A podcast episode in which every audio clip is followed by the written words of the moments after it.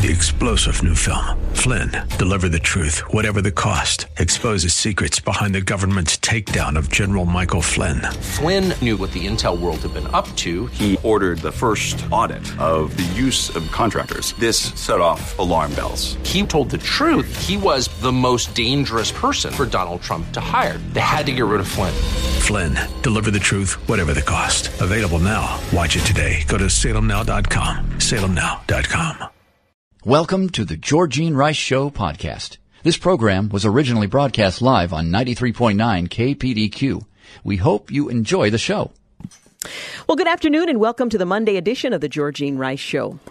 Clark Hilton is engineering today's program. James Blend is producing. Today we're going to talk with Mat Staver. He's the founder and chairman of Liberty Counsel. We'll talk about a California bill that would censor the counseling for adults who uh, are, are, looking for help uh, with uh, unwanted same sex attraction. We're also going to talk with uh, Todd Nettleton. He's the contributor to Wurmbrand Tortured for Christ, the complete story, and it covers the uh, the complete story of uh, Sabina and um, my mind has just gone blank. Anyway, the Wurmbrands who uh, suffered persecution for many, many years in Romania. Todd Nettleton is the chief of media relations and message integration for the Voice of the Martyrs, and he's the host of the Voice of the Martyrs radio. He serves as a voice for persecuted believers, working with media and telling people here in this country about the faithfulness of Christ's followers in more than 60 nations where they face uh, persecution. He's also part of a writing team for four Voice of the Martyrs books, including the best-selling Extreme Devotion Devotion and 2007's Foxe Voice of the Martyrs. It's F O X E. He was the principal writer for the Voice of the Martyrs uh, book. Uh, about church, uh, the church in North Korea and restricted nations, North Korea. Uh, anyway, he's going to join us to talk about um, about that new book and the film uh, that's uh, that's out now by the same name. We're also going to talk with uh, Tammy Jata. She's an administrator with uh, Northwest Heritage Academy and Blueberry House uh, Tutoring, uh, which the Her- the Northwest Heritage Academy grew out of Blueberry House Tutoring. It's really quite a fascinating story. We're going to talk with her about that when she joins us. Also, they are offering at um, Northwest Heritage Academy and Blueberry House. They're offering some tuition discounts. So check that that out at listenersavings.com as we are um, winding down on the uh, the offers of tuition discounts. So if you've been thinking about uh, trying to put your grandchildren, your sons or daughters in private Christian school, this is a great opportunity to look at what's available to uh, uh, reduce those costs by up to 40% in some cases. So uh, keep that into account. Well, this was a, a rather interesting weekend while much of the church was focusing on Palm Sunday, and rightly so uh, putting into perhaps context everything else that's going on in the world. We are reminded that. Um, sin is in the world and it impacts virtually everything from creation right on uh, down or up, depending on your uh, your perspective. Um, much of the headline had to do with what was for uh, CBS's 60 Minutes, a top rating a television's program, in that. Uh, the Trump accuser, Stormy, I guess is the name she goes by, uh, was on their 60 Minutes program, and they reached a decade high. Um, rating at 22 million, and so that tells you we're going to hear more about this uh, in the days to come. Uh, there will be more evidence. We were told um, she was sent a, sense, a, a, cease and desist letter. Um, and there were flashbacks in other media of how the Clinton Lewinsky was uh, covered at that time. Not that there's necessarily a, a, comparison, but we were told that there was nothing more than uh, this was a consensual relationship, and therefore there's nothing to see here. The New York Times at that time said uh, publicly humiliating anyone for consensual adultery is draconian and wrong.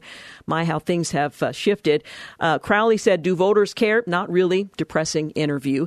Uh, anyway, it's interesting to see how the how the, the focus has changed. On the one hand, the Democrats and those on the left were suggesting, hey, this there's nothing to see here. It's just uh, this is just what happens uh, between consenting adults. And those on the right were just incredulous and outraged at what the uh, president was uh, guilty of doing at that time. And we're talking about Bill Clinton. Uh, now that seems to be shifted. The outrage on the left is that uh, you know there's something salacious that that needs to be linked to something else here. It's worth the time and and attention, and that public public humiliation is precisely what rules the day, while those on the right are uh, perhaps less critical than they were in the Bill Clinton years. A lack of consistency uh, throughout, but an interesting observation straddling the two events. In any event, CBS's Stormy Sit Down had 60 minutes at a decade high 22 million. Uh, viewers. Again, uh, that tells us a great deal about what we can expect in the days ahead. Um, meanwhile, incoming National Security Advisor John Bolton defended himself Sunday after Hillary Clinton's former vice presidential running mate questioned whether he would be able to obtain the necessary security clearance over a video speech given to a Russian pro gun rights group in 2013. On Saturday, uh, Senator Tim Kaine, I almost forgot that he was Hillary Clinton's running mate. Anyway, he tweeted out a National Public Radio report about the group Bolton spoke to, known as the Right to Bear Arms. The NPR report described one of the uh, group's founders, Alexander uh, as an ally of Russian President Putin, who served as the deputy speaker of Russia's parliament for more than 10 years. On Sunday, a spokesman for Bolton responded. The ambassador, Bolton, uh, was asked by former National Rifle Association President Dave Keene to record a video for presentation to the upper house of the Russian parliament. The Federation Council, the ambassador was never heard of, has never heard of the right to bear arms until recent news coverage of the group. So, an attempt to link him to um, Russia and perhaps disqualify him from service service. Also, we learned that Remington is out of ammunition. The firearms manufacturer, Remington Outdoor Company, has filed for bankruptcy protection in the face of falling sales and lawsuits stemming from the 2012 Sandy Hook Elementary School shooting.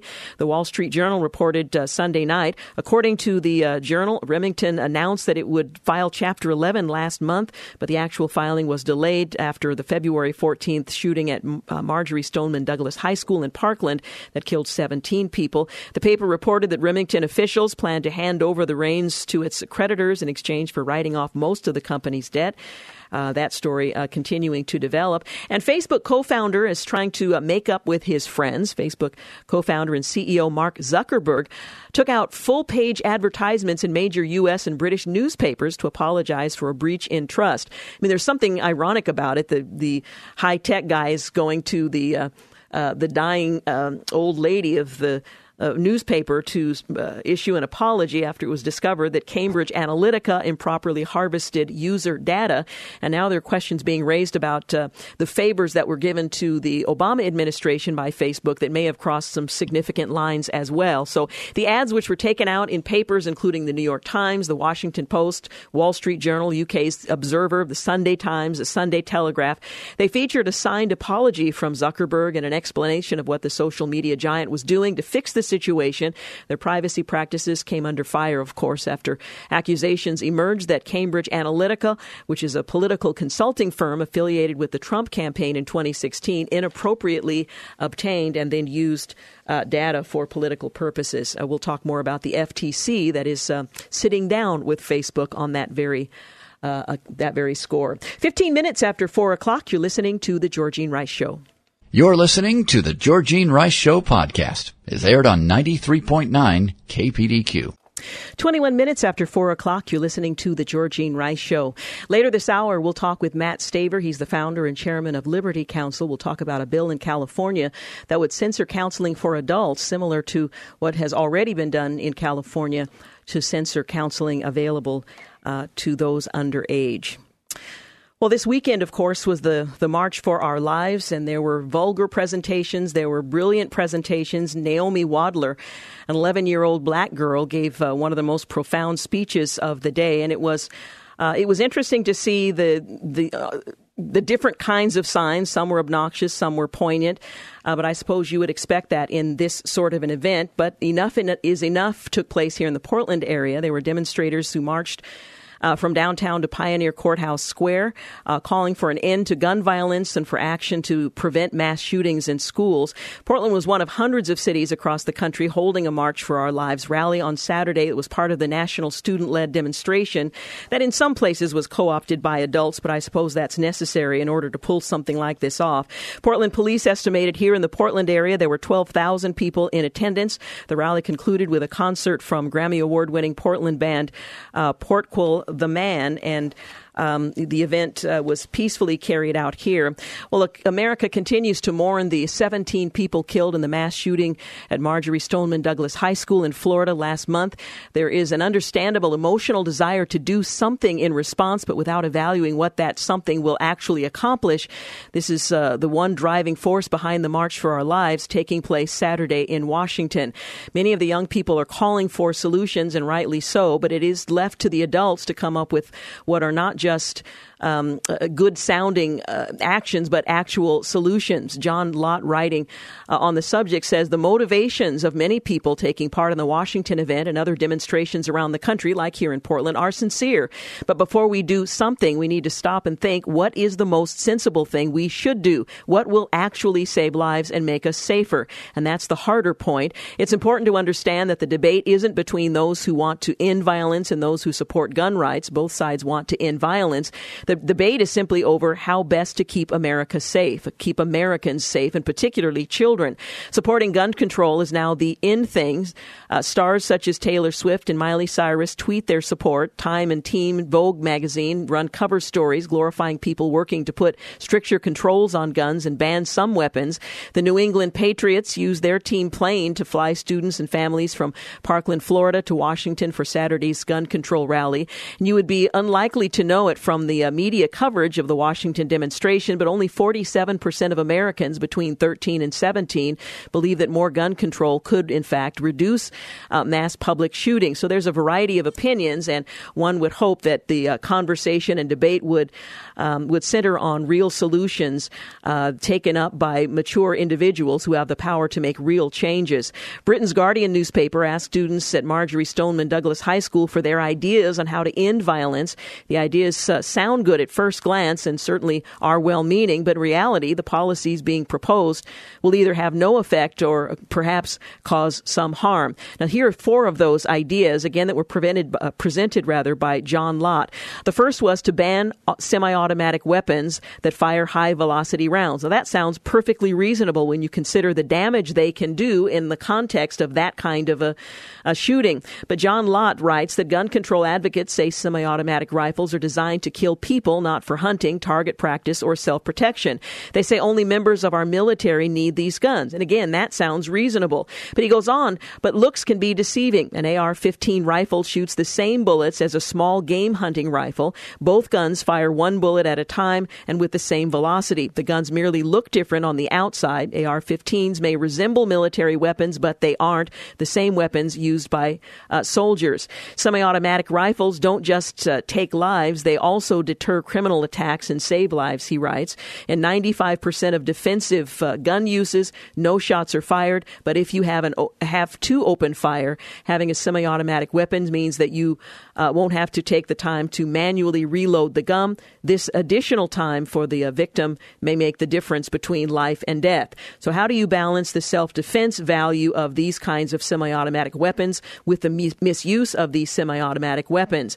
He writes that banning all semi automatic guns would endanger lives, so gun control advocates find it easier just to call for bans on the more scary looking guns.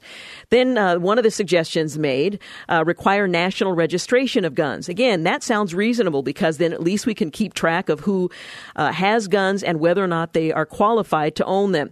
And he writes that gun control advocates have long claimed that gun registration will help solve crimes. Their reasoning is straightforward. A registered gun left at a crime scene can be used to identify the criminal. That makes sense.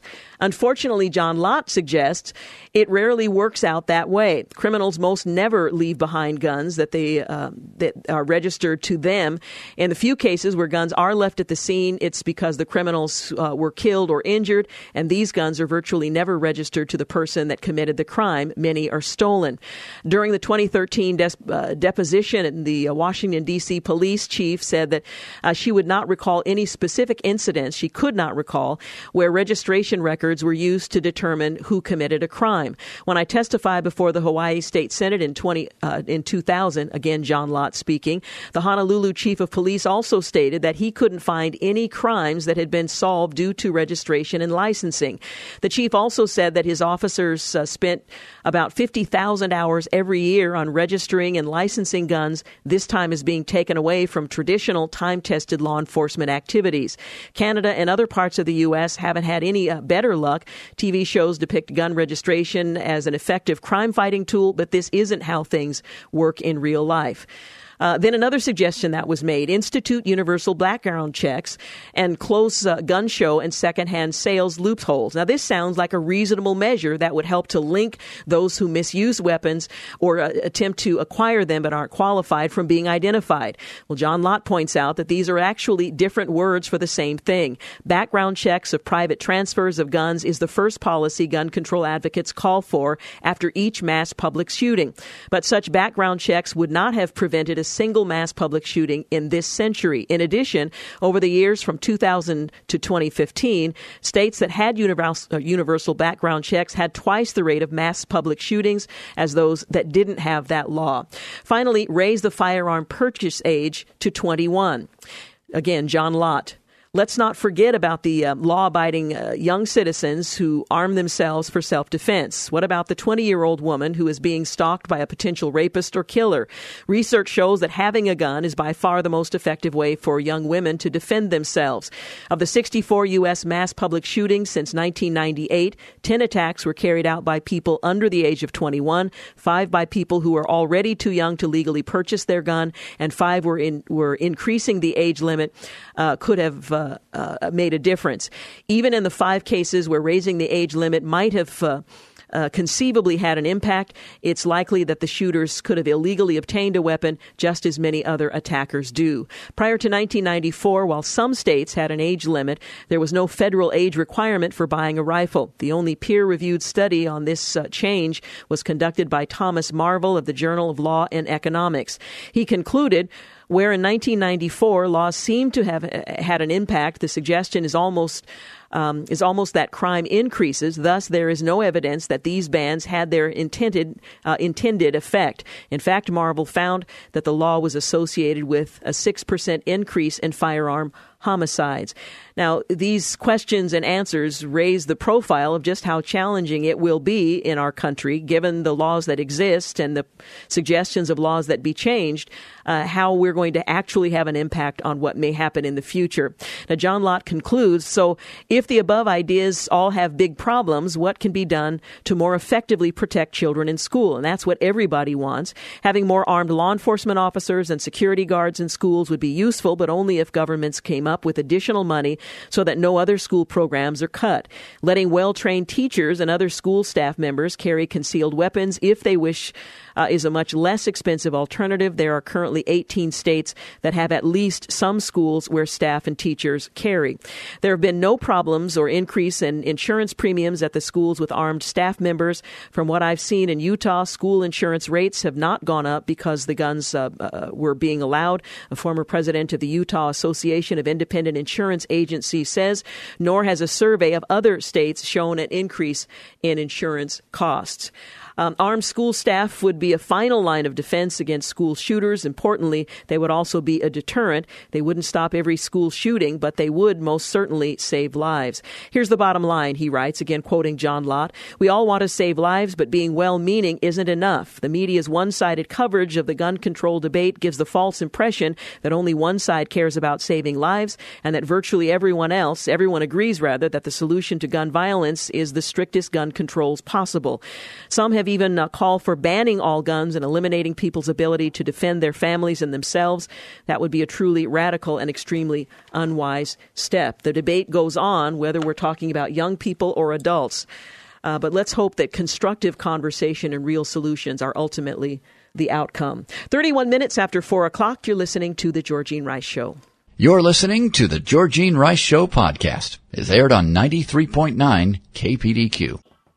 34 minutes after 4 o'clock, you're listening to The Georgine Rice Show. Mat Staver will join us in our next segment. He's the founder and chairman of Liberty Counsel. We'll talk about the proposed California bill that would censor counseling for adults, similar to uh, a law that was passed in the state of California uh, censoring the kind of counseling uh, underage uh, minors uh, can access. We'll talk with him about that coming up. Also, in the 5 o'clock hour, we'll talk with Todd Nettleton. He's a contributor to Wurmbrand, Tortured for Christ, the complete story. It's published by the Voice of the Martyrs. There's also a movie uh, by the same name. We'll tell you more about that. And we'll talk with Tammy Jata. She's an administrator with Northwest Heritage Academy and Blueberry House. We'll tell you what they are doing to provide great education opportunities for young people in our community. Well, there's um, been, uh, I should say, there's um, bipartisan gun legislation that's been introduced by Toomey and Coons. It would require federal authorities to alert states about failed background checks. These are two local U.S. senators. They're co sponsoring legislation related to background checks for firearms purchases in the wake of another deadly school shooting and an ensuing national conversation about gun violence. Senators uh, Pat Toomey of Pennsylvania and Chris Coons of Delaware held a press conference today in Philadelphia. They announced their plan to introduce the NICS Denial Notification Act. The legislation would require federal authorities to alert state law enforcement when someone attempts to buy a gun but fails a background check. Under the law, state authorities would then decide whether to investigate, prosecute, or simply keep an eye on those individuals, according to a press release from Toomey's office. It would also require the Department of Justice to publish an annual report on the prosecutions of background check denial cases. The same bill was introduced in the U.S. House this past November by a bipartisan group of lawmakers, including Pennsylvania Republicans Patrick Meehan and Ryan Costello. According to uh, WHYY's Dana DeFilippo, Toomey believes President Trump will sign the bill into law if it gets enough support in the Senate. Meanwhile, President Trump wasn't uh, bluffing when he ordered $60 billion in tariffs on China in an apparent attempt to balance trade between nations, and he fully intends to impose the extra charge on imports. That's according to Treasury Secretary T- Steve Mnuchin on Sunday. We are going to proceed with our tariffs. We're working on that, he uh, told Fox News Sunday in an exclusive interview, while acknowledging the U.S. is also trying to reach a trade deal with China in which the country would reduce tariffs and further open its markets. We're simultaneously having negotiations with the Chinese to see if we can reach an agreement. He also said, as the president has said, we want to cut the trade deficit $100 billion over the next year. I'm cautiously hopeful we reach an agreement, but if not, we are proceeding with these tariffs. We are not putting them on hold. China has the second biggest economy after the United States in the world market. Mnuchin on Sunday uh, also downplayed stock markets fluctuating sharply since at, uh, at least early March when Trump imposed tariffs tariffs on imported steel and aluminum. I think what we are doing is long time, uh, long term good for the economy, he said. Uh, that is free and fair trade. Well, the Dow Jones Industrial Average dropped 700 points on Thursday on Trump's order to impose the tariffs on China for uh, purportedly intellectual property violations, and China in turn vowing to impose at least $3 billion in tariffs on U.S. exports. There's a lot of uh, different things impacting the stock market, but I think the most important thing to focus on is the market will go up and down in the short term. The real important issue is where it will be in the long term, and the market is still up an enormous amount since uh, my election, or since the election, Mnuchin said. I don't expect to see a big impact on the economy, he added, amid concerns of a trade war, we've been very careful in how we're doing this and what we're doing. Meanwhile, the Dow recorded its biggest one day point gain since 2008 today, as report, uh, a report of talks between the United States and China reduced fears of a possible trade war. And this is apparently is uh, something of a bargaining chip. The Dow Jones Industrial Average uh, climbed 699.40 points, or 2.84%. Um, the Nasdaq uh, uh, rose uh, 3.26 percent, while the S&P 500 uh, rose 2.75 percent. The rally followed the worst week for uh, equities in more than two years, driven in part by investors' concern about the U.S. tariffs targeting China. The president uh, announced on Thursday that he approved of a plan to impose those tariffs on about 50 billion in Chinese goods. Also, today, the president, uh, or rather on Friday, the president officially authorized the ability of the Pentagon to ban transgender individuals from joining the military with limited exceptions, following through on a pledge he made last year. Among other things, the policies set forth by the Secretary of Defense state that transgender persons with a history or diagnosis of gender dysphoria, individuals whose policies state may uh, require substantial medical treatment, including medications and surgery, are disqualified from military service except under certain limited circumstances. End quote. A memo released by the White House on Friday night said Major David Eastburn, a Pentagon spokesman, said the announcement of a new policy would have no immediate practical effect on the military because the Pentagon is obliged to continue to recruit and retain transgender people in accordance with current law. The Department of Justice issued a statement defending the Pentagon. After comprehensive study and analysis, the Secretary of Defense concluded that new policies should be adopted regarding individuals with with gender trans, uh, dysphoria that are consistent with the military's effectiveness and lethality, budgetary constraints, and applicable law, the statement read. The Departments of Justice, or uh, Department singular, will continue to defend the Department of uh, Defense's lawful authority to create and um, and implement personnel personnel policies they have determined are necessary to uh, best defend our nation. Consistent with this new policy, we are asking the courts to lift all related preliminary injunctions in order to ensure the safety and security of the American people and the best fighting force in the world. Criticism, not surprisingly, came quickly from LGBT advocates and from leadership in the Democrat Party. There is simply no way to spin it. The Trump Pence administration is going all all in on the discriminatory, unconstitutional, and despicable ban on transgender troops. The uh, Human Rights Campaign President Chad Griffin wrote, uh, Not surprisingly, this will be challenged, and where it ends up, perhaps the courts uh, will ultimately decide. But the decision uh, has now been made uh, official by the administration. Well, the president today ordered the expulsion of 60 Russian intelligence of, uh, officials in the United States and the closure of the Russian consulate in Seattle in response to the nerve agent attack of an ex Russian spy in the UK earlier this month, according to senior administration officials. The steps followed Britain's expulsion of Russian diplomats. They're meant to send a message to Moscow that actions have consequences, the official said. The Seattle consulate is being closed because of its proximity to submarine Marine bases as well as Boeing. With these steps, the United States and our allies and partners make clear to Russia that its actions have consequences, the White House press secretary Sarah Sanders said. The United States stands ready to cooperate to build a better relationship with Russia, but this can only happen with a change in the Russian government's behavior. Russia, which has been blamed for the attack, has denied wrongdoing. A Kremlin spokesman vowed to reciprocal uh, response over Monday's expulsion, according to Russian state run media. Uh, uh, the United States officials said a total of 60 Russians are being expelled, including 48 at the Russian embassy, 12 in the United Nations. The individuals and their families have been given seven days to leave the United States. Today, the United States began the process of expelling 12 intelligence operatives from the Russian mission to the United Nations who have uh, abused their privilege of residence in the United States. That's a quote from UN Ambassador Nikki Haley today. After a review, we have determined that the 12 intelligence operatives engaged in espionage activities that that are adverse to our national security.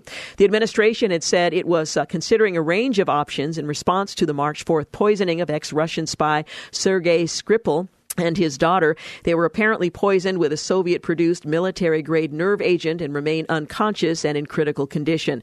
At a summit in Brussels, the 28 EU leaders agreed with Britain that it is highly likely Russia is responsible for the attack on the on the pair.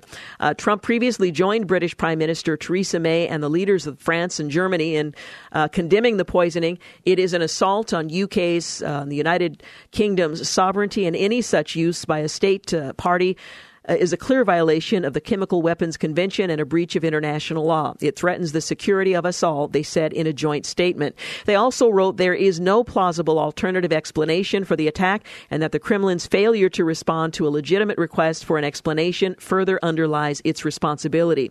Well, Russia's uh, Russia has fiercely denied any involvement in the poisoning, saying that it had destroyed its chemical weapons and had no motive to kill uh, these individuals who uh, and one in particular, who was convicted of spying for Britain by rele- uh, but released rather in a 2010 spy swap.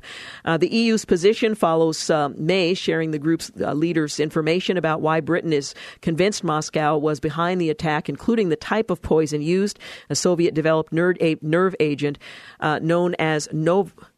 Uh, Novichok, uh, the intelligence that Russia was had produced within the past decade. And uh, by the way, the announcement made here in the United States coordinated with other nations who did uh, something similar in their respective countries. Meanwhile, the Federal Trade Commission has an open investigation into Facebook's growing privacy scandal, it revealed today. The regulator's acting, direct, acting director, Tom Pahl, made the announcement in a statement which immediately sent uh, Facebook's share prices plunging. He also raised the prospect of a massive fine for Mark Zuckerberg's social network because it had entered into a consent decree in 2011 about the use of personal data, and any breach of that can be punished by a regulator. If the FTC finds Facebook violated terms of con- the consent decree, it has the power to fine the company thousands of dollars a day per violation, which could add up to billions of dollars. The move represents a huge blow to Facebook, which has been plunged into a crisis by the disclosure that Cambridge Analytica harvested the personal data of 50 million American users, which was then used by the Trump campaign before the 2016 election to micro target advertising.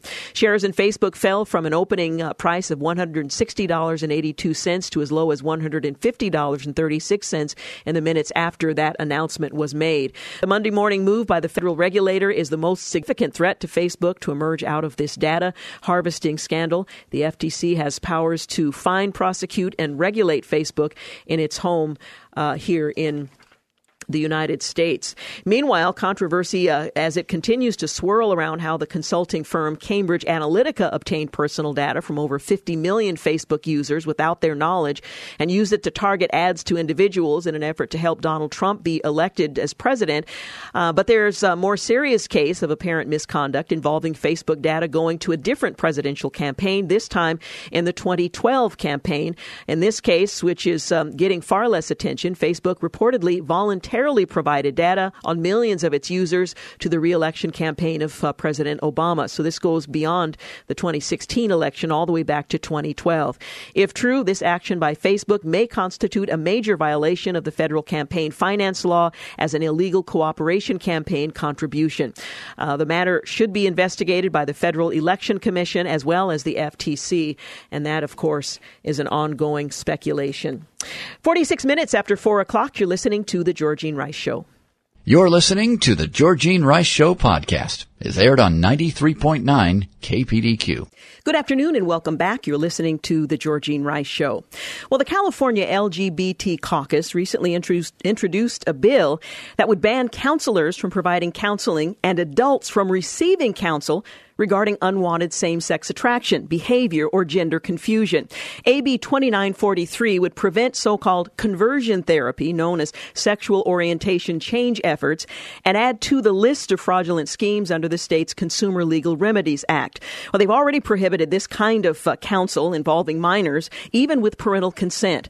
Well, AB 2943, it's been assigned to the Assembly Committee on Privacy and Consumer Protection, and the bill is set for committee hearing on April the 3rd. Here to talk with us about what this means and what it could mean outside of uh, California long term. Mat Staver is the founder and chairman of Liberty Counsel. Thank you so much for joining us today. Thank you. My pleasure to be with you. Now, this really is quite extraordinary that they are suggesting that adults should not be uh, be able to avail themselves of counseling that um, that they're pursuing when they struggle with uh, same unwanted same sex attraction. How did we get from minors being prohibited from this kind of uh, counsel uh, to adults? Well, we knew this was coming. You remember, California was the first state to pass this ban on providing any kind of change efforts to clients, particularly minors, that are seeking to get counsel to resolve unwanted same sex attractions, behavior, or identity. And uh, this is where it started. And so, if the premise is that it's harmful in their mind, and of course it's not, and there's lots of information to show its benefits, then if you're going to ban it to minors of licensed counselors, then the next step is to ban it to adults with licensed counselors. And then the next step is to ban it to everyone regarding whether that person is licensed or not. In fact, there was just recently a person that spoke at Google's headquarters and said that the real goal of all of these is to stop it across the board, including having pastoral counseling mm-hmm. in your churches. So that's where it started. So this is moving forward. This is much broader because now it, it, it applies it to adults and it also prohibits advertising, offering to engage in this kind of counsel or actually engaging in this kind of counsel that your client personally seeks. An adult person seeks a counselor, wants this kind of counsel, benefits from this kind of counsel. This kind of counsel helps the client, but under California, if this passes, that will be a violation of the ethical rules and require the counselor to be disciplined and lose their license. Now, the so called conversion therapy that's known in California as sexual orientation change efforts, that's at the heart of this. And I, I know that in efforts uh, that were uh, related to uh, young people, uh, there was an exaggeration or a mischaracterization of what this kind of counseling can represent. I think most people would agree that certain kinds of therapy uh, should not be permitted, but this kind of counsel that they're uh, talking about, just define and describe what that is. Well, they use the term conversion therapy, and they try to bring up old, outdated, 30 plus years ago type of uh, treatment that people have done electroshock and things like that, but they did electroshock and other kinds of counseling as well. None of that is practiced anymore. Mm-hmm. And certainly none of the clients that we represent practice that. That's something long in the past, but they try to conjure this up as this is what's happening. What's actually happening is not even conversion. Uh, there's not an attempt by the counselor to convert someone. This is just talk therapy. You go into a private session with a counselor, you talk about issues that affect you, issues that stress you, and how you want to overcome and deal with those issues. And it's literally a talk session with your counselor who's trying to help you as a client reach your intended position. In fact, it's already unethical for a counselor to try to force a client to go in a particular direction that the client does not want to go. So, what we have here are clients voluntarily wanting to achieve a certain direction and objective, seeking a counselor that can help them get there. And the state of California says, no, that would be unethical for that to happen. Now, one of the concerns are victims of sexual abuse. They can no longer, under this law, if it were to pass, they can no longer get the counseling they need if they develop, as a result of their abuse, unwanted urges to engage in same sex behavior or become gender confused. That's exactly right. And this often happens, particularly, say, if a young boy is abused by another male, or uh, even a, a girl being abused by a female, or even a male they often develop these unwanted attractions. So sometimes a young boy being dominated by uh, another male uh, begins to develop these unwanted desires and desires to abuse or dominate someone else in the way that he was dominated by an older adult male. And they come to a counselor seeking to resolve that. They don't consider themselves gay. They haven't acted on any of these feelings, but they're having this anger inside and these desires and these tensions. Uh, so this kind of person would never be able to get this kind of counsel. In fact, we've actually had clients in California, we have them in other places as well, where they have gone through this gender confusion. They begin to hate themselves. They begin to uh, do destructive things.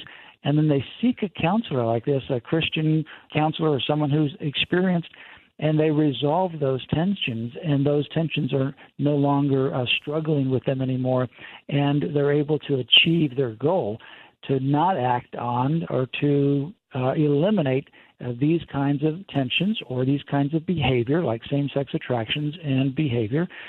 But under this particular rule, under this law, that kind of counseling would have to stop, and the counselor would not be able to provide that literally life saving counsel anymore. Mm. Is it an overstatement to say that AB 90, uh, uh rather 2943, would make it unlawful uh, to sell books, uh, counseling services, or anything else that directs people to trust Jesus Christ to help them overcome unwanted same sex attraction or no, gender confusion? Exactly. You're exactly right. It would actually, someone having a book saying that Jesus Christ ultimately, in fact, if, if some of our counselors have actually gone through this where Jesus, they encounter Jesus and they have come out of the same sex lifestyle and they are now licensed counselors. They couldn't share their story in a book and offer others the same kind of hope in Jesus that they, in fact, have experienced themselves. Under this law, that would be unethical and they could lose their license.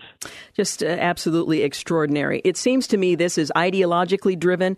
Uh, are they pointing to any scientific justification for this effort, or is this just an ideological pressure to move the state in a particular direction? Well, there's no question that it's ideological, but some of these counseling organizations have been captured by this ideological, political forced a movement.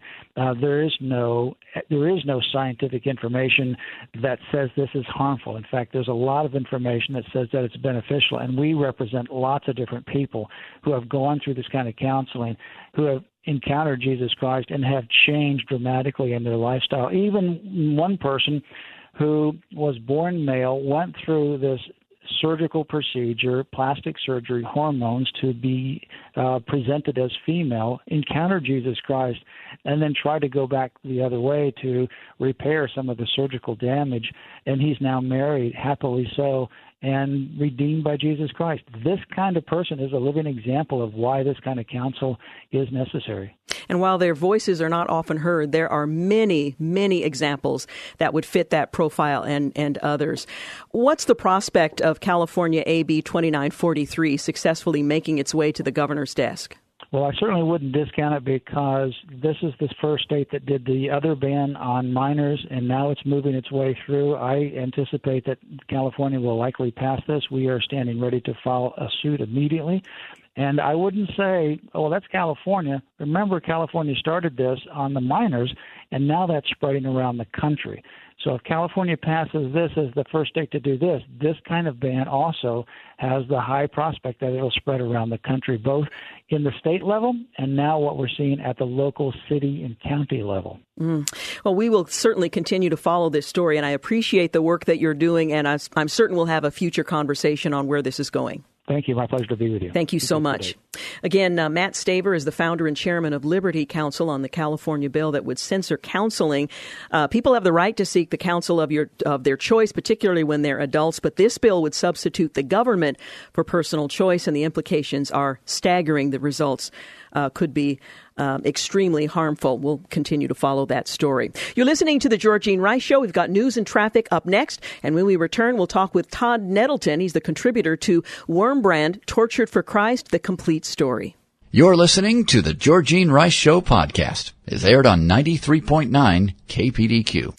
Well, good afternoon and welcome to the second hour of the Georgine Rice Show, brought to you in part today by Zero Res. On February 29, 1948, Richard Wurmbrand was arrested by the secret police. His crimes? Leading Christian worship and witnessing, both of which were illegal under Romania's atheistic communist regime. Richard spent 14 years in prison. He was tortured, beaten, locked in a prison and solitary confinement cell. His wife, Sabina, spent three years in prison, nearly freezing to death as she and other prisoners were forced to work on the Danube Canal. She was repeatedly told that her husband had died behind bars.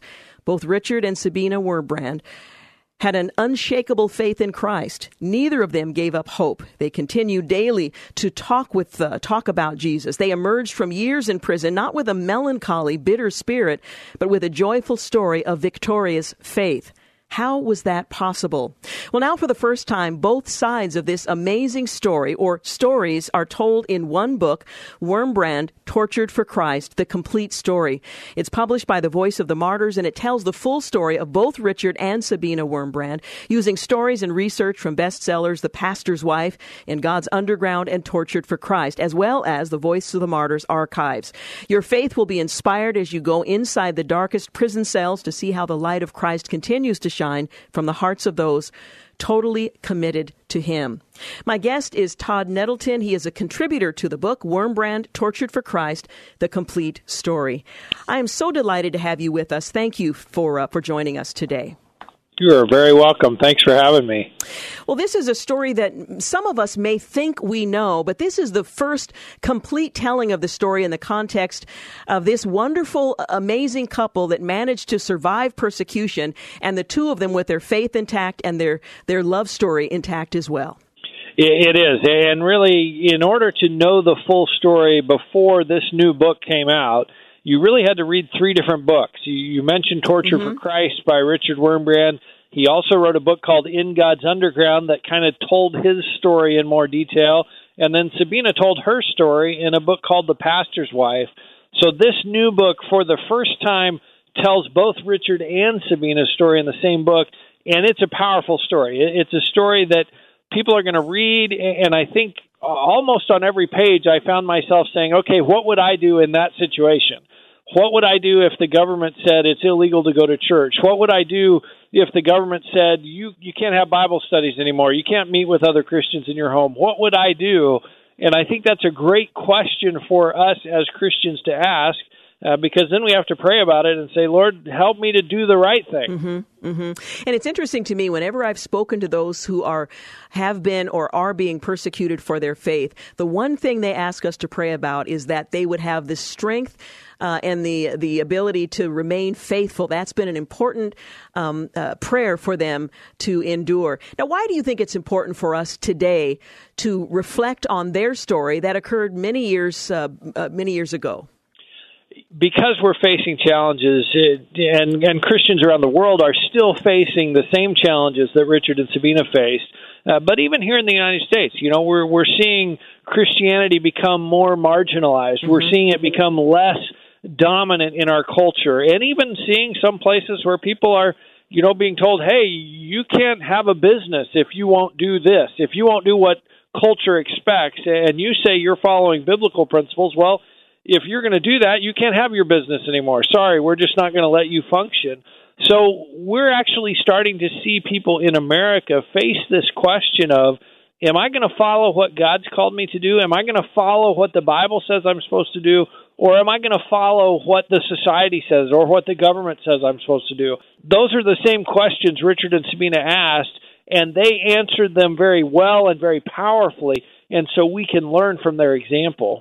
We're talking with Todd Nettleton. He's the Chief of Media Relations and Message Integration for the Voice of the Martyrs and the host of the Voice of the Martyrs radio. He served as a voice of persecuted Christians, working with the media to tell people here in the U.S. about the faithfulness of Christ's followers in 60 plus nations where they face persecution.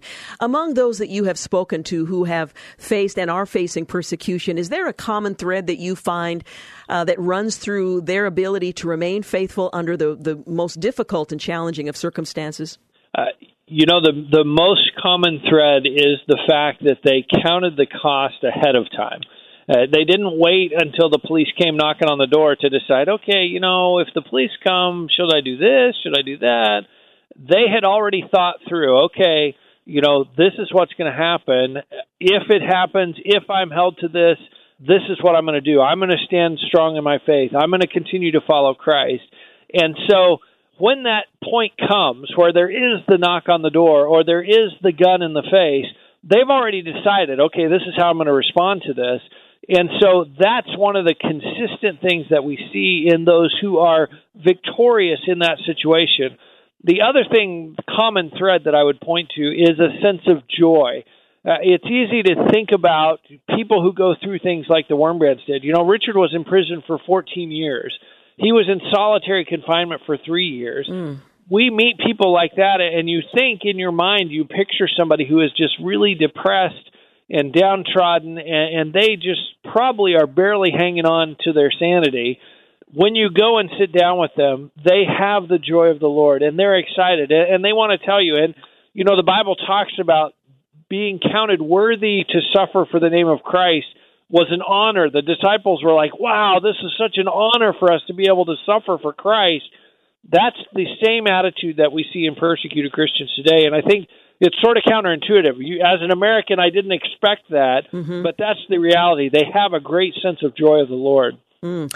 Now, as I mentioned, uh, the book that we're talking about, Wurmbrand, Tortured for Christ, the complete story is a compilation that tells the whole story of both um, Mr. Wurmbrand and his wife. Uh, the Voice of the Martyrs has been um, the outgrowth of that, that testimony and that ministry. There's also a movie based on Tortured for Christ being released. Tell us a little bit about Voice of the Martyrs and the book and, and movie telling this uh, poignant and timely story. Well, as you say, the Voice of the Martyrs was founded by Pastor Richard and Sabina Wurmbrand. They, uh, after being released from prison in Romania, they were actually ransomed out of the country and came to the West. Uh, before they left Romania, the secret police took them aside, uh, basically said, Pastor Wurmbrand, you're going to the West. You can preach all you want. You can talk about the Bible all you want. You can talk about God all you want. But don't talk about what we did to you. Don't talk about the torture. Don't talk about the prisons. Don't talk about solitary confinement. Richard came to the West and did exactly what they told him not to do. He shared about those horrible tortures that he had endured, and he pointed to the pastors and the other Christians who were still in those communist prisons. The Voice of the Martyrs was founded when people heard that story and heard about those pastors, and they said, We want to help those guys. How do we do that? That really was how the Voice of the Martyrs was founded, was simply to be a bridge between Christians in the United States and Christians in hostile and restricted nations. The film Tortured for Christ is available. It is in theaters. We actually had a big screening in March. They are now scheduling, I believe, somewhere between two and three hundred more theater screenings in April. Uh, torturedforchrist.com is the website. You can find the closest one to you. You can actually request one if you want to show the film at your church or at another setting. There's a form on the website to go ahead and request that. But it is it is a film telling of the story of Richard and Sabina Wurmbrand, and it was shot in Romania with Romanian actors and actresses. Uh, they, I actually was there two weeks ago. We did a screening for the cast and crew that worked on the film, and they were so proud. Richard and Sabina are really seen as kind of a national hero in Romania. And so for these Romanian actors to have been a part of telling the story of this Romanian national hero it was very meaningful to them to have been a part of the film. Now we're going to take a quick break, but we will continue our conversation. Again, we're talking about the book Wurmbrand, Tortured for Christ, the complete story. It's published by the Voice of the Martyrs, and it tells the story of uh, this amazing couple who were tortured for Christ. Quick break. You're listening to the Georgine Rice Show. We'll be back in a moment. You're listening to the Georgine Rice Show podcast. It's aired on 93.9 KPDQ. You're listening to the Georgine Rice Show, brought to you in part today by Liberty Coin and Currency. Today we're talking about the book Wurmbrand, Tortured for Christ, the complete story. And this tells the story of this amazing couple, how they endured uh, severe torture in uh, Romania. And uh, as was mentioned a moment ago uh, by my guest, they managed to do so with joy. Todd Nettleman, uh, Nettleton is my uh, guest. He's the Chief of Media Relations and Message Integration for the Voice of the Martyrs. Um, as you mentioned a moment ago, the Wurmbrands couldn't be silenced about their faith no matter what they endured, and they endured what most of us cannot even imagine. How should we as Christians here in the 21st uh, century follow in their footsteps? Well, I think firstly we have to make the decision, the same decision that they made, uh, to speak out, to speak out for our faith, to speak out for what the Bible says. Uh, one of the really pivotal scenes in the book and in the movie is a, a thing called the Congress of the Cults. And uh, the, the communists organized this Congress of the Cults. They invited all of the religious leaders from the whole country of Romania to come together. Uh, Joseph Stalin was the honorary chair of this august gathering. And basically, it was a pro- propaganda event to show look, you know, Christians and communists, we really have a lot in common. We we can work together. We don't have to be enemies here. You know, we you scratch my back, I'll scratch yours. And so this is going on. Richard and Sabina were sitting in the audience, and uh, Sabina looked at Richard and said, uh, "Someone needs to go up and wipe this shame from the face of Christ." And Richard looked back at her and said, "Now you understand. If I do that, you will no longer have a husband." And Sabina said, I don't wish to have a coward for a husband. Hmm. And so Richard stood up and he went to the platform, and the communists were very excited. He was a well known pastor. He was a, a member of the World Council of Churches. He was the Romanian representative of that. And so they thought, oh, this is great. Here's this well known guy. He's going to stand and say good things about communism. Richard took the microphone and said, Listen, friends, our first loyalty is is not to any government or any party or any political philosophy. Our first loyalty has to be to Jesus Christ. It has to be to what the scriptures say. And from that moment on, it was simply a matter of time until he would go to prison. He knew that by doing that, he had painted a target on his back. But the example there is for us today as well. We must stand up when all the world says compromise we must stand up and says, no, this is what the Bible says. Uh, and we have to be willing to suffer the consequences of that. Richard and Sabina knew there would be consequences, and yet they marched forward and did what was right we as Christians in America in 2018, we need to make that same decision. Yes. Yes, there are going to be consequences, but I am going to stand up. I am going to do what's right. Now, we talked earlier about the, the resolve of believers to to do what's right in the face of the kind of challenge that would precede persecution. What do you think uh, allowed both uh, Richard and Sabina to stay so strong in their faith despite everything that they went through? It's one thing to resolve in the beginning, but how did they maintain that uh, that strong conviction throughout their ordeal and come out the other side with such uh, joy and uh, and peace? You know, I think that is a great question, and I, I wish, in some ways, I wish they were still alive to answer that. But there's a couple things I would point to. One is they both knew what Christ had saved them from. Uh, they came out of a life of, uh, they were both raised in Jewish families, but by their 20s, they basically had become atheists. They decided, you know what? There is no God. We're just going to live for today. We're going to live for fun and party and have a good time. And so then Christ saved them out of that. So I think they felt a great sense of obligation that look at what Christ has done for us. We owe him everything. If if it costs us our lives, well that's a small price compared to what he has done for us.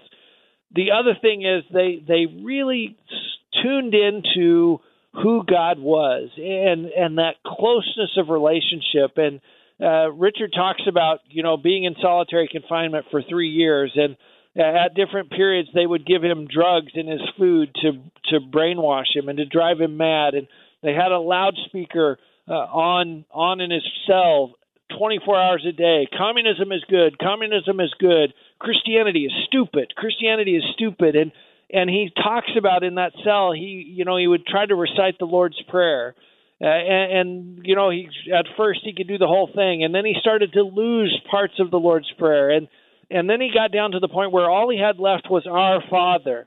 And he mm. would just repeat that over and over again our father our father my father my father. And and just cry out to god in his in the midst of his suffering. And he writes in some of his books about how jesus was with him how close the sense of god's presence was and I think that is really what sustained both him and Sabina through all of the things they went through was just the closeness of God and the sense of of his presence right there with them every moment in every situation in every hardship and suffering God was with them and they knew that and that empowered them to keep going on. Christianity is accepted or maybe tolerated in the United States today. How many countries still persecute those who practice Christianity? Voice of the Martyrs is working in 68 different countries where Christians are, are persecuted regularly. And uh, we look at that actually every fall. We, we look at that. We issue a prayer map every January. Uh, but right now, 68 countries where Christians are persecuted. 68. That's uh, that's amazing. How can American Christians get involved in fellowship with today's persecuted believers? Because I think we oftentimes don't see how that we can connect, encourage, or somehow relate to them. Well, I, love you mentioned earlier the the first request of our persecuted family is to pray for them. Mm-hmm. Uh, and again, as you said, it's not pray that that we won't suffer anymore. Pray that our persecution will stop. It is pray that we will be faithful in spite of persecution, in spite of suffering. So uh, the the thing I always tell people when they ask that question, okay, I want to do something, I want to get involved. How do I do that? Okay, number one is pray. And again, it's not that's not me saying that. That's our persecuted brothers and sisters. That's yes. their number one request. Pray. And then the second step I think is to educate yourself. Uh, and it's it's not so you'll be smarter, it's so you can pray more effectively. Uh, because it's easy to say God bless the persecuted church, uh, but it's easy not to say that as well. It's easy to forget to say that. But when it's a person, it's a name, it's Pastor Lee in China, and you've got his picture on your refrigerator, then it's very easy to say, God bless Pastor Lee and his family, and I know his wife's name and his children's names. Bless them and encourage them while he's in prison. That becomes very personal. So, number one, pray. Number two, educate yourself so that you can pray more effectively. And Uh, Voice of the Martyrs sends out a free monthly newsletter every month to help people educate themselves. We have resources to help you do that. So pray and then educate yourself so you can pray more effectively. And then I say number three is whatever God lays on your heart, because as you're praying and as you're learning more, God's going to open some doorways and He's going to say, Hey, I want you to send Bibles. I want you to write letters to Christians who are in prison. I want you to get a prayer group together at your church to pray weekly for persecuted Christians. Or maybe he's going to say, I want you to get on an airplane with a suitcase full of Bibles and I want you to go to country X. All that can happen, but it starts out when we pray and we learn more so we can pray better. And then God opens doors, and then we have to make the decision to obey or not obey. Now, Jesus himself said that we would uh, experience uh, opposition, persecution, tribulation, whatever words you want to use. We shouldn't be surprised by that. And that will be a part of uh, being a follower of Christ until he returns. Is that not what we should expect? That you don't hear that preached very often. No. But, but yes, he he did. You know, Jesus said the world hates me, and if you follow me, the world is going to hate you too. Uh, and we in America, we don't experience that very often. And in fact, when the world hates us, we are shocked and appalled that they could be so, uh, you know, ununderstanding and so uncharitable towards us. That is exactly what Christ said was going to happen. And so we should not be surprised. In fact, we should be ready. We should understand. And uh, one of the things I love and admire about people in hostile and restricted nations – is when they come to Christ, they know that's going to happen. Uh, so when you know persecution, and oftentimes it starts with their own family members. When persecution happens, they're not like, "Oh my, I can't believe this is happening." They're like, "Oh yeah, exactly. I, I knew this was coming." Uh, and it's such a different mindset mm-hmm. from what we have, and we really could learn and be encouraged and inspired by that mindset. That of course you're going to have hardships, of course you're going to have challenges that's where your faith is really tested and proved. Yeah. Thank you so much for the book and your contribution to it and for taking the time to be with us today. You are so welcome. Thanks for having me. Thank you so much. Bye bye. And let me encourage you to check out the uh, the film. That's a, another great way to catch the the story in its entirety. Again, the book we're talking about, Wurmbrand, Tortured for Christ, the complete story, published by the Voice of the Martyrs, or vom.com if you'd like to look them up. You're listening to the Georgine Rice Show. We're going to take a quick break. When we come back, we'll talk with uh, Tammy Jata. She's an administrator at Northwest Heritage Academy and Blueberry House Tutoring. We'll be back. You're listening to the Georgine Rice Show podcast. It's aired on 93.9 KPDQ. Well, good afternoon and welcome back. You're listening to the Georgine Rice Show. We are continuing to shine a bright light on some of the marvelous Christian schools in our community. And today we're going to continue with Northwest Heritage Academy and Blueberry House Tutoring. Here to talk with us about that is Tammy Jata. She's an administrator at Northwest Heritage Academy and Blueberry um, House. Thank you so much for being with us today. Yes, it's a pleasure. Now, I know that you have been an educator and you found, as many parents today have found, a little bit of frustration with their child's education um, because they don't necessarily fit into the rigid programs that I suppose are necessary in that kind of an institution and they're not meeting their child's needs. Talk a little bit about how you started with Blueberry House tutoring and how that grew into Northwest Heritage Academy.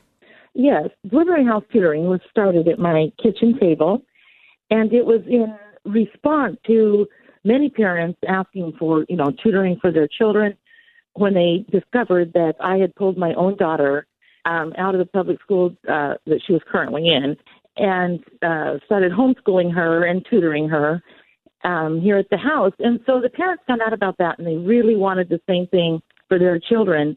And the reason I, I pulled her out of school was um, that she was going to go right into grade and she did not know how to read yet. Hmm. And so I saw that there was a huge need um, for this. I saw other students in her class who were in the same situation.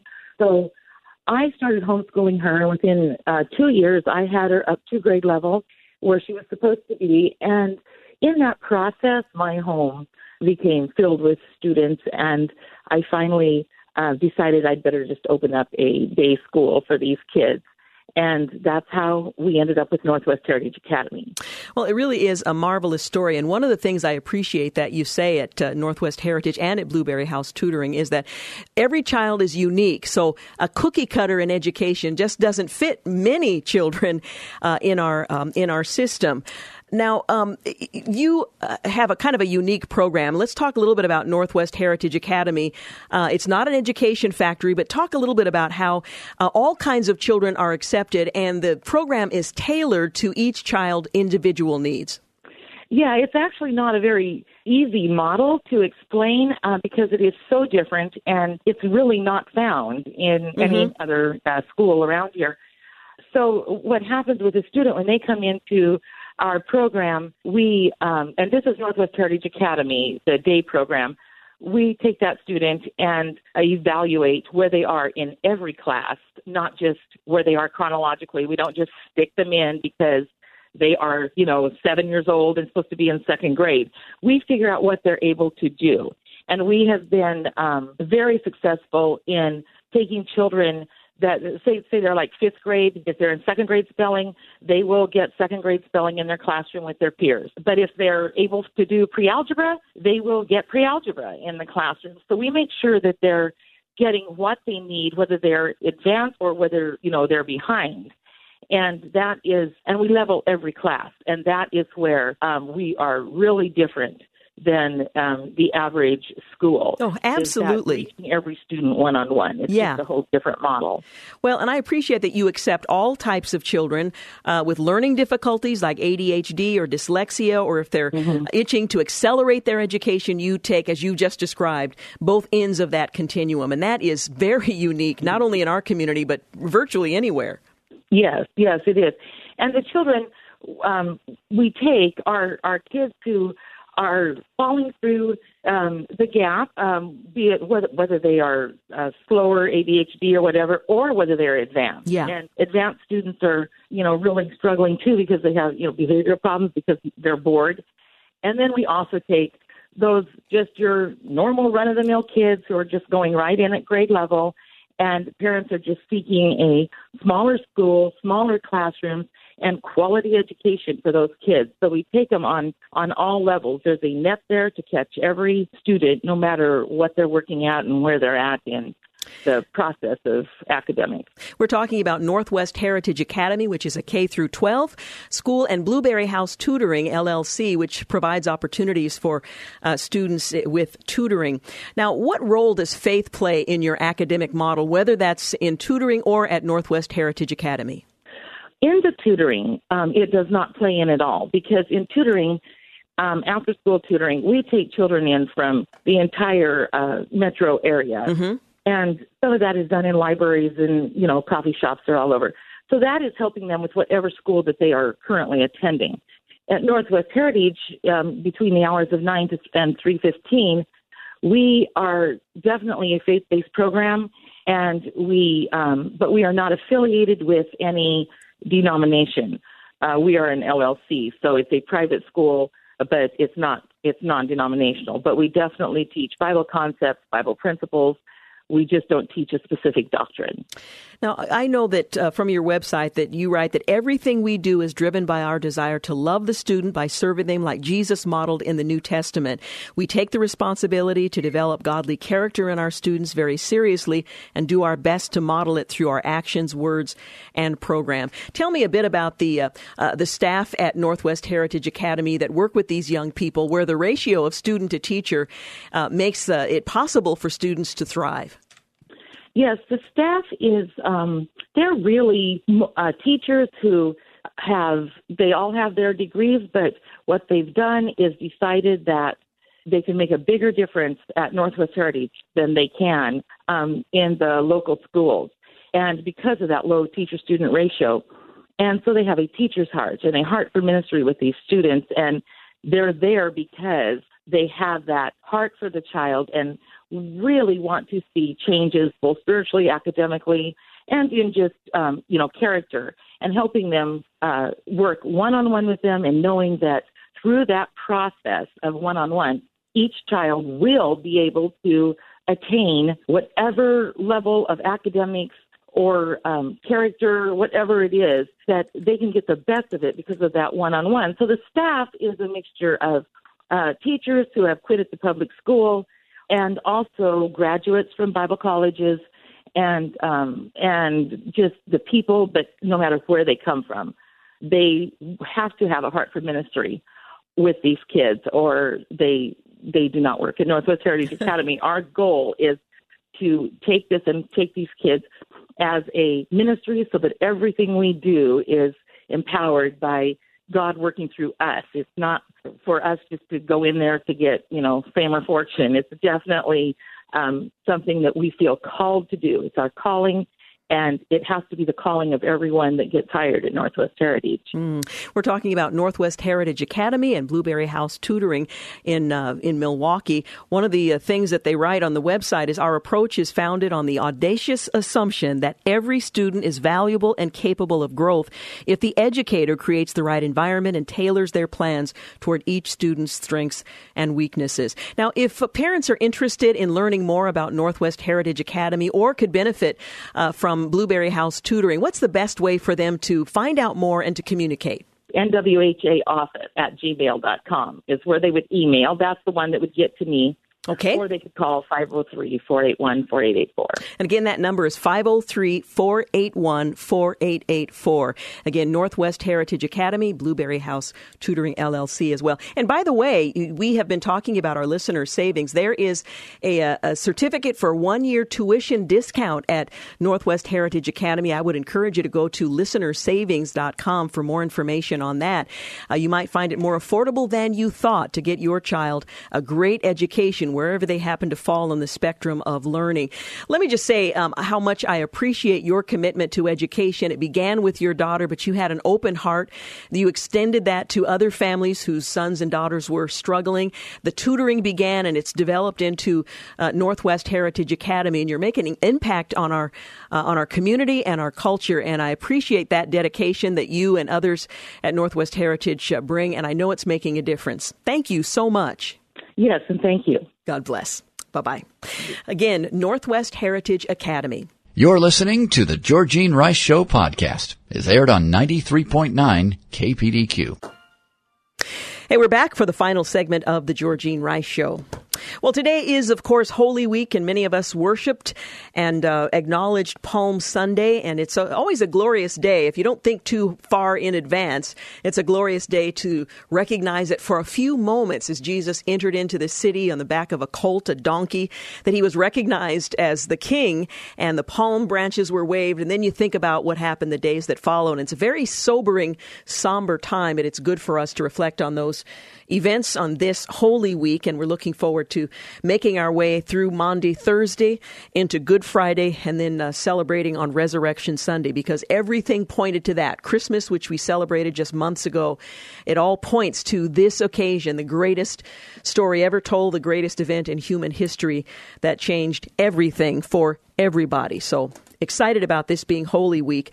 Uh, I stumbled on a story that may be familiar to you, but I'm always excited to hear the names of public figures whose lives uh, certainly did not reflect a Christian worldview, but who have come to faith in Christ and acknowledge that they are uh, following Him and that their sins have been forgiven by Him. And it puts into context what we celebrate this week because for all of us, those of us who are followers of Christ, we recognize that we have not done one thing to merit His favor, not one thing. Even breathing was something that he graciously granted to us before we acknowledged and certainly uh, followed him.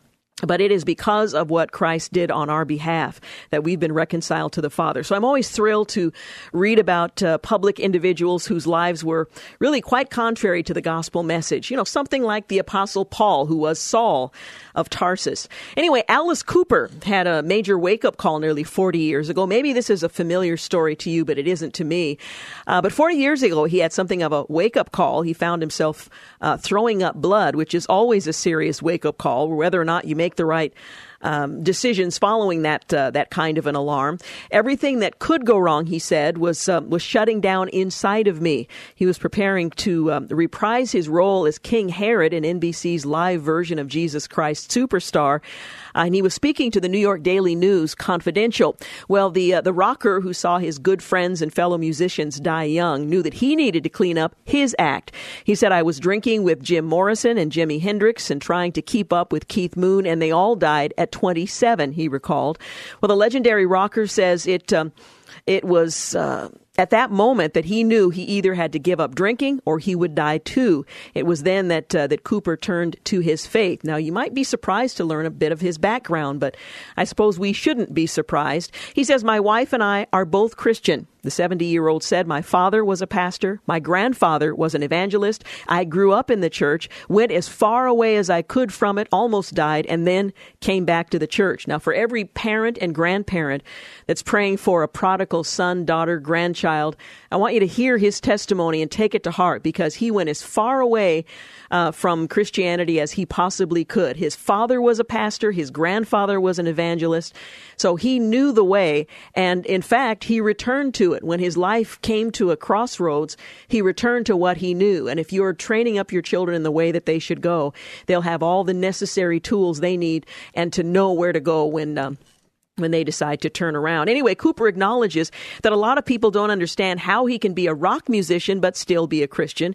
He says there's nothing in Christianity that says I can't be a rock star. He explains people have a very warped view of Christianity. They think it's all very precise and we never do wrong and uh, we're praying all day long and we're right wing. It has nothing to do with that, he says, and rightly points out it has to do with a one on one relationship with Jesus Christ. It's thrilling to me because he gets it. Alice Cooper gets it. Well, Cooper, who first played the role of King Herod in 1996 in the London revival of Jesus Christ Superstar, which is kind of funny because I broke into song as Dan Rice and I were driving into work today um, one of the songs in Jesus Christ Superstar, I hadn't thought about that uh, play in probably a decade.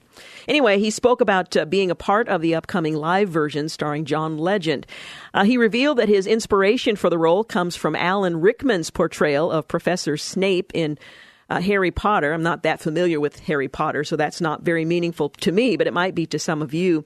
He went on to say, When I first heard about it, I thought of Alan Rickman, that condescending, sort of arrogant character, and I kind of fashioned what I would do after what I thought Alan Rickman would do if he were alive, he said.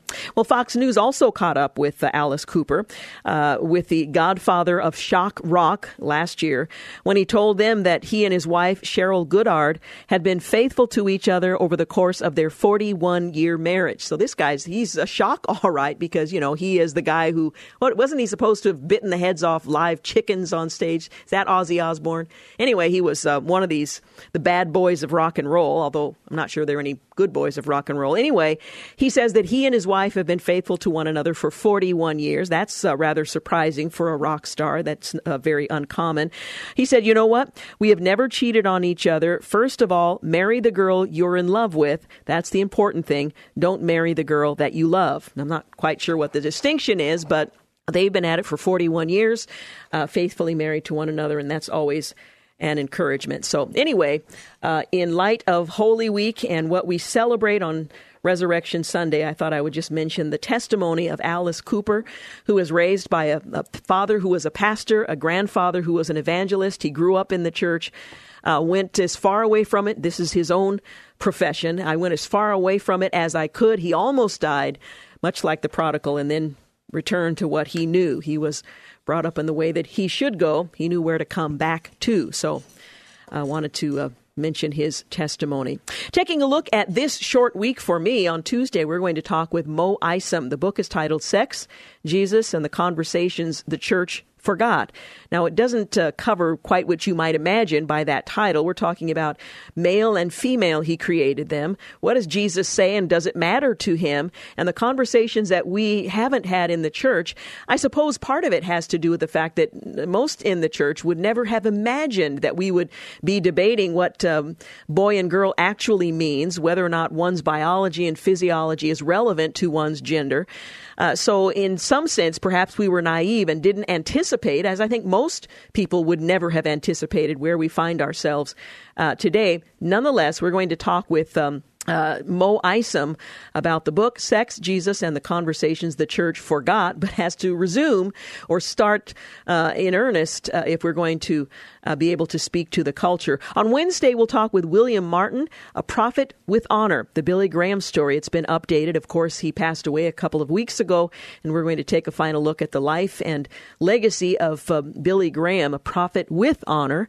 Uh, that's coming up on Wednesday. On Thursday, I'm taking the day uh, as I uh, have been given the day on Friday, Maundy, Thursday, and Good Friday. I'm looking forward to worshiping at several uh, churches, and I've been given the opportunity to do a little singing. So I'm so looking forward to that because you, uh, as you're celebrating and thinking about the events of Holy Week, I, you sometimes just feel like you're just going to burst. And if I can sing and express what's in my heart, um, I'm going to make it through this season uh, with great joy and sorrow um, because the uh, the cross um, leads up to resurrection, but you have to go through the cross to get there. So, anyway, that's what's coming up this week, and I hope you will plan to be with us.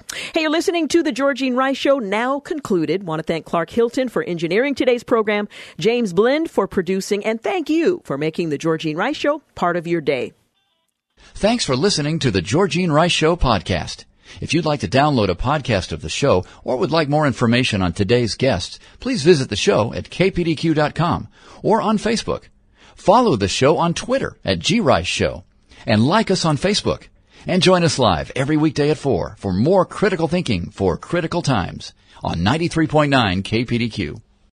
Three star general Michael J. Flynn, head of the Pentagon Intelligence Agency, knew all the government's dirty secrets. He was one of the most respected generals in the military. Flynn knew what the intel world had been up to, he understood its funding. He ordered the first audit of the use of contractors. This set off alarm bells. The explosive new documentary, Flynn, Deliver the Truth, Whatever the Cost, uncovers the facts behind this scandal. Flynn told the truth. He was the most dangerous person for Donald Trump to hire. I find out the worst enemy that I'm going to face in my life is right here in America. They took my assessment and they wanted me to change it. And I was like, I'm not changing it. They had to get rid of Flynn with in depth interviews, archival footage, and never before seen personal records of the man behind the headlines. I just felt like I was drowning. Flynn, deliver the truth, whatever the cost. Available now. Watch it today. Go to salemnow.com. Salemnow.com.